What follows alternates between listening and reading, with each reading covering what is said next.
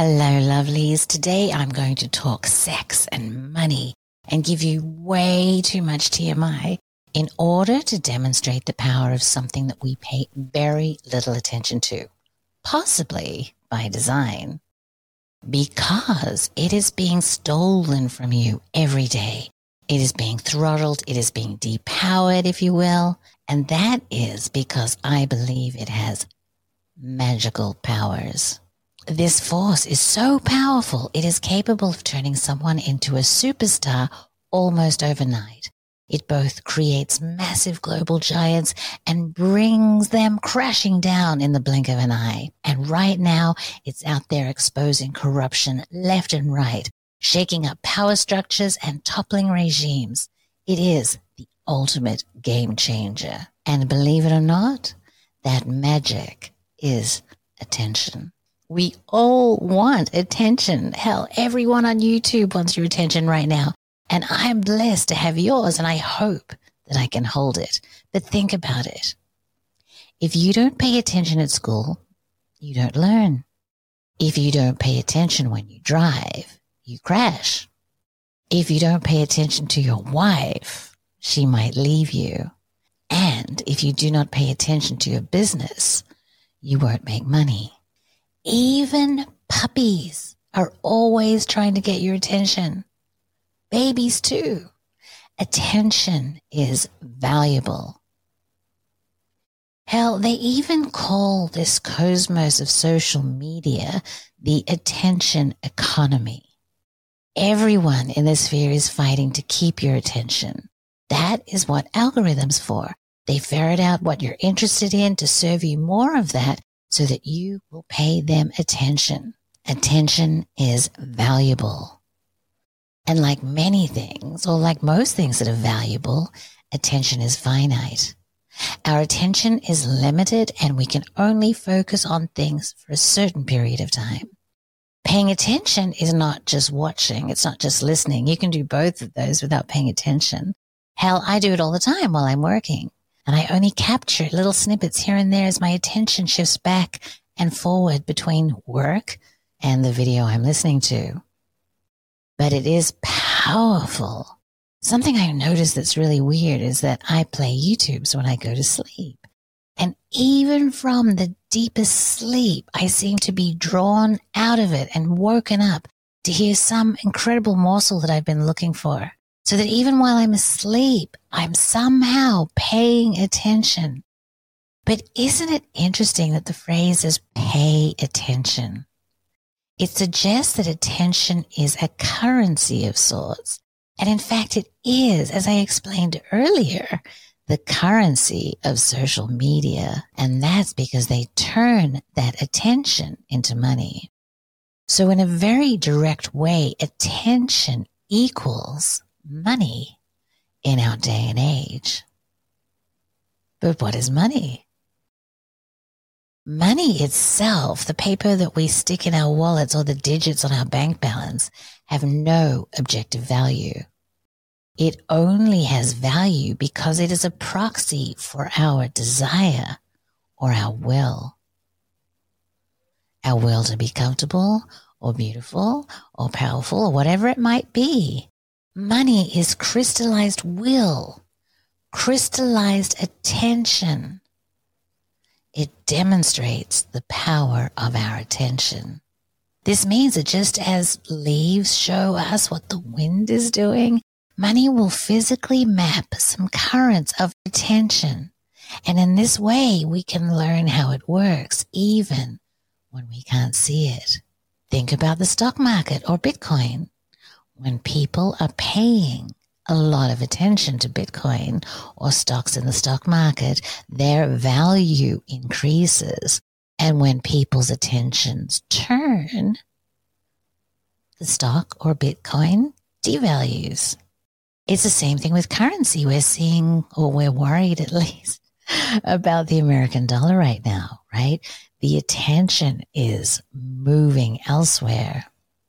So attention has the ability to build a business or to raise stock value or to have Bitcoin blow up. And this stuff is kind of, you know, stuff that when we just think about, we are all aware of. But what's really interesting is that try to research attention on the internet.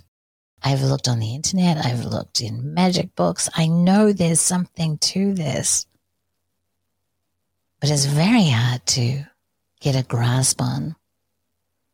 So I'm going to go deeper into something from my own experience. It's kind of a crazy story, but it shows you even a more tangible side of attention.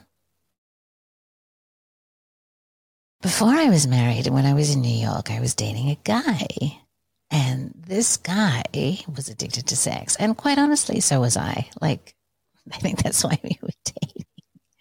But the net net result of his addiction and mine were very different. Where I found it extraordinarily easy to reach the finish line, it was not so easy for him. And because I'm that kind of girl, I wanted to make sure that his experience was equally as delightful as mine. And so I committed to making sure that he would get to the finish line but it involved a lot of work, a lot of work, and a long time. So, what I had to resort to was some more manual techniques, if you will.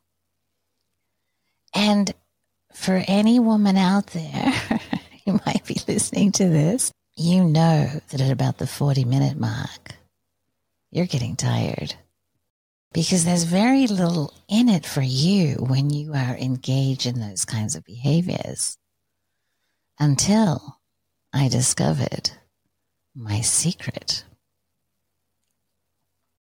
What I found. Well, let me back up a little bit. At about this time, I was going through yoga teacher training. And one of the things that you learn when you're doing yoga teacher training is pranayama. And pranayama, when you think about it, is one of the most odd things that you ever do.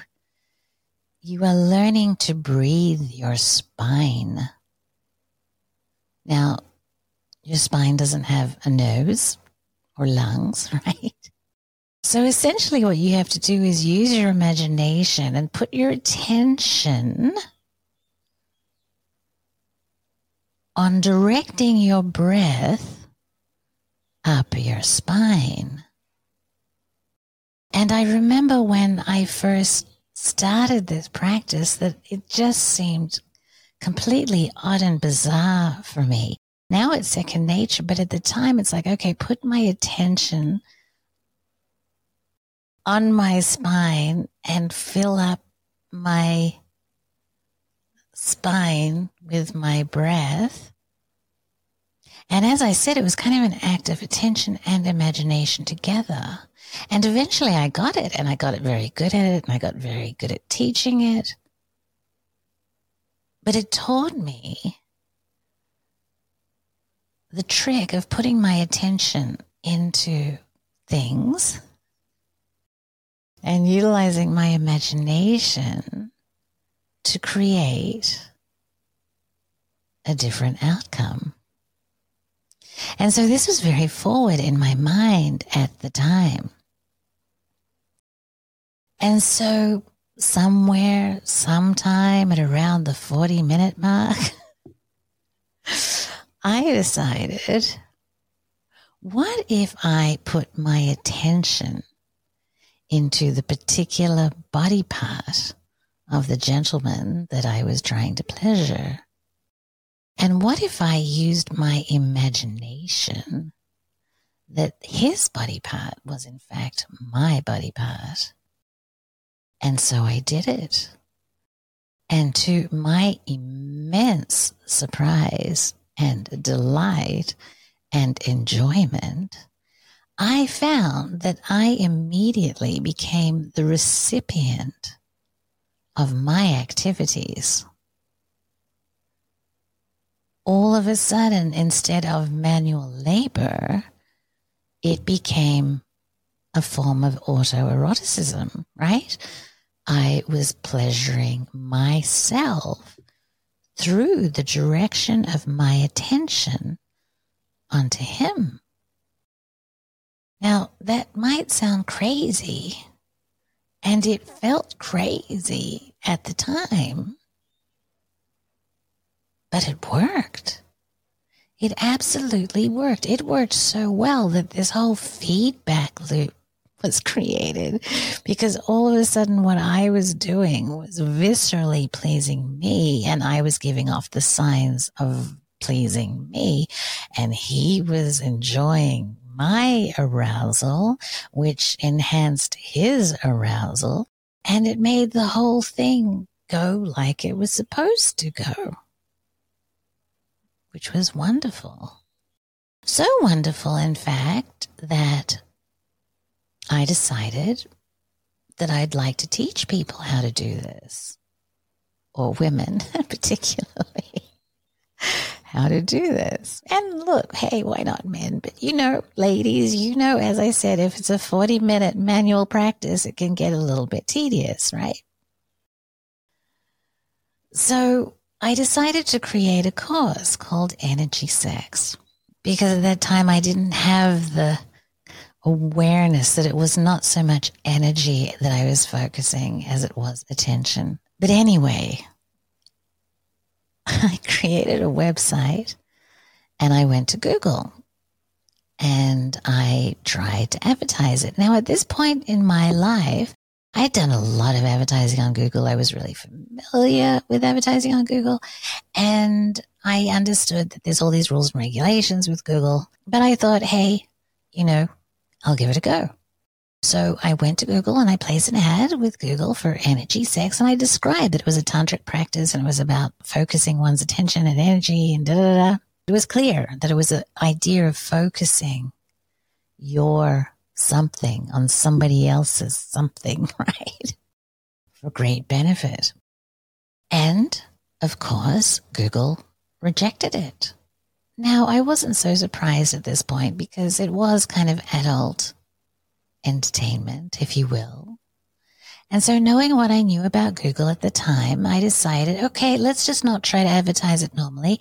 Let's advertise it under Google's adult entertainment category because, yes, Google had an adult entertainment category where they advertised all kinds of adult entertainment, and it was rejected again, even under the adult entertainment component of Google that, as I said, had all these crazy things.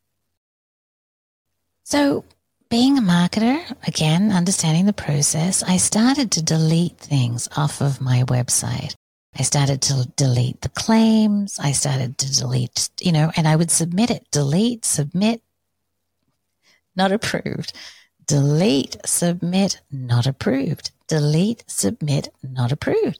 And I was like, this is crazy. Like, I've never had more trouble in my life. And believe me, being a direct marketer, I was selling some crazy stuff at that time. That was my job to sell crazy stuff to people. And we were selling penis pills and we were selling 25 cent pieces for $25 with paint on them. And we would sell all kinds, just like literally all kinds of crazy things.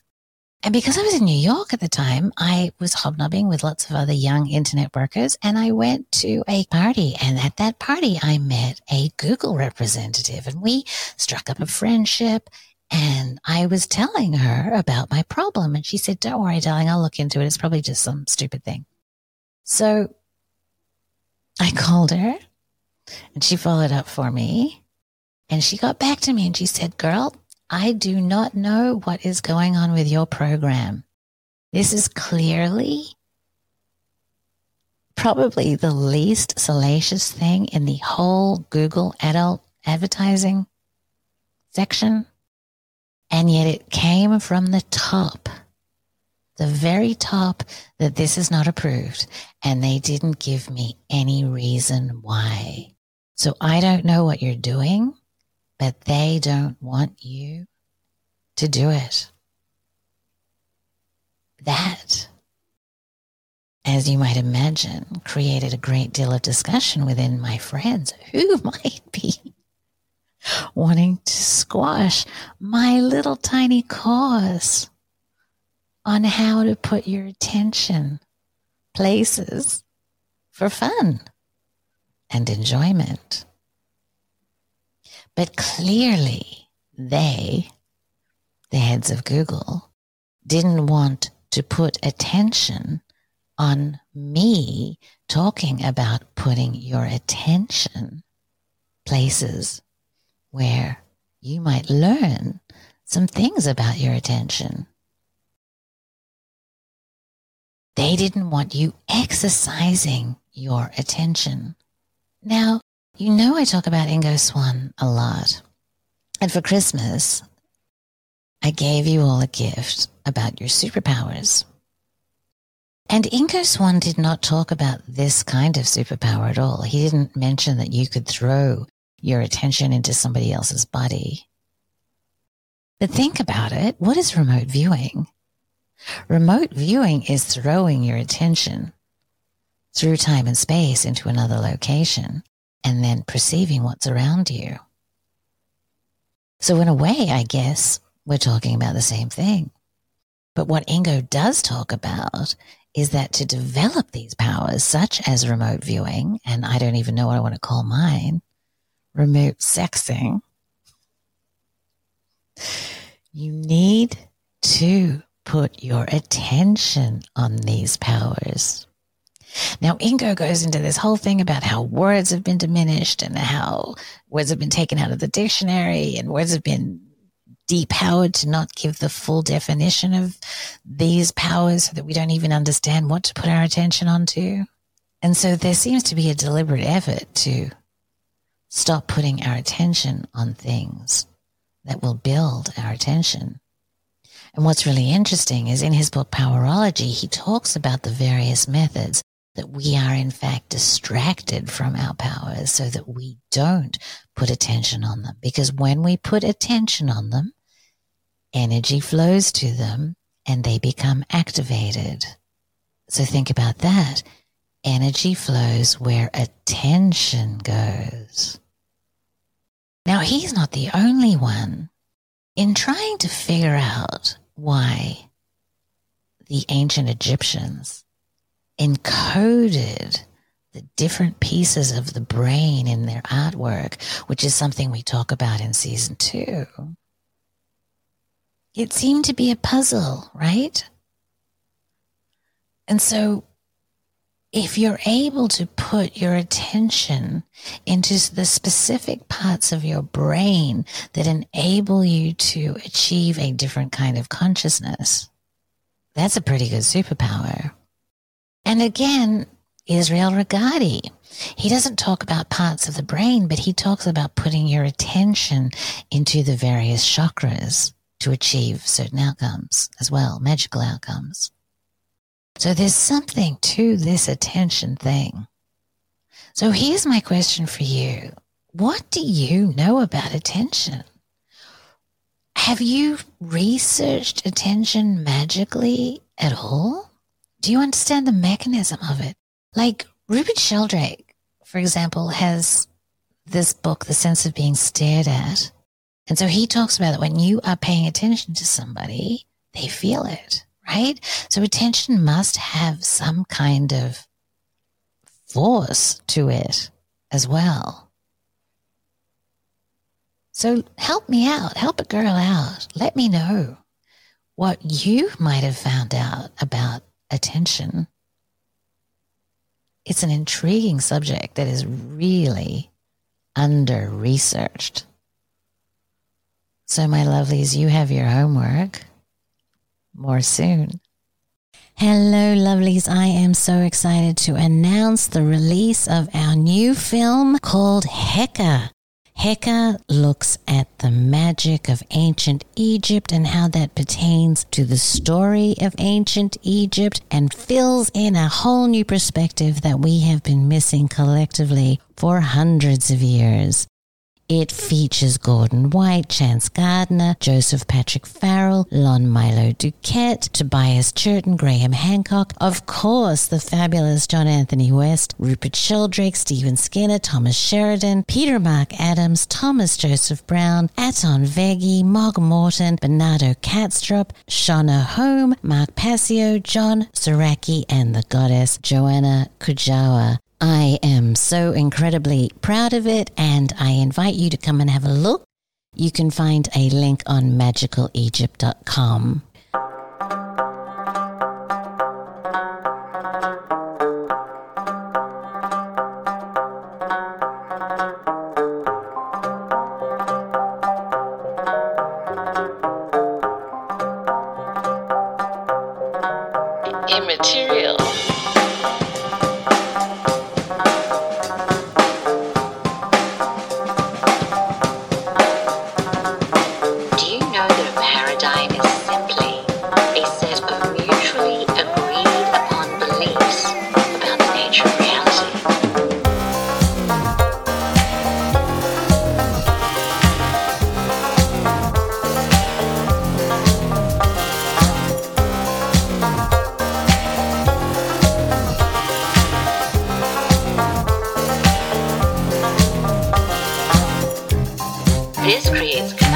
conundrum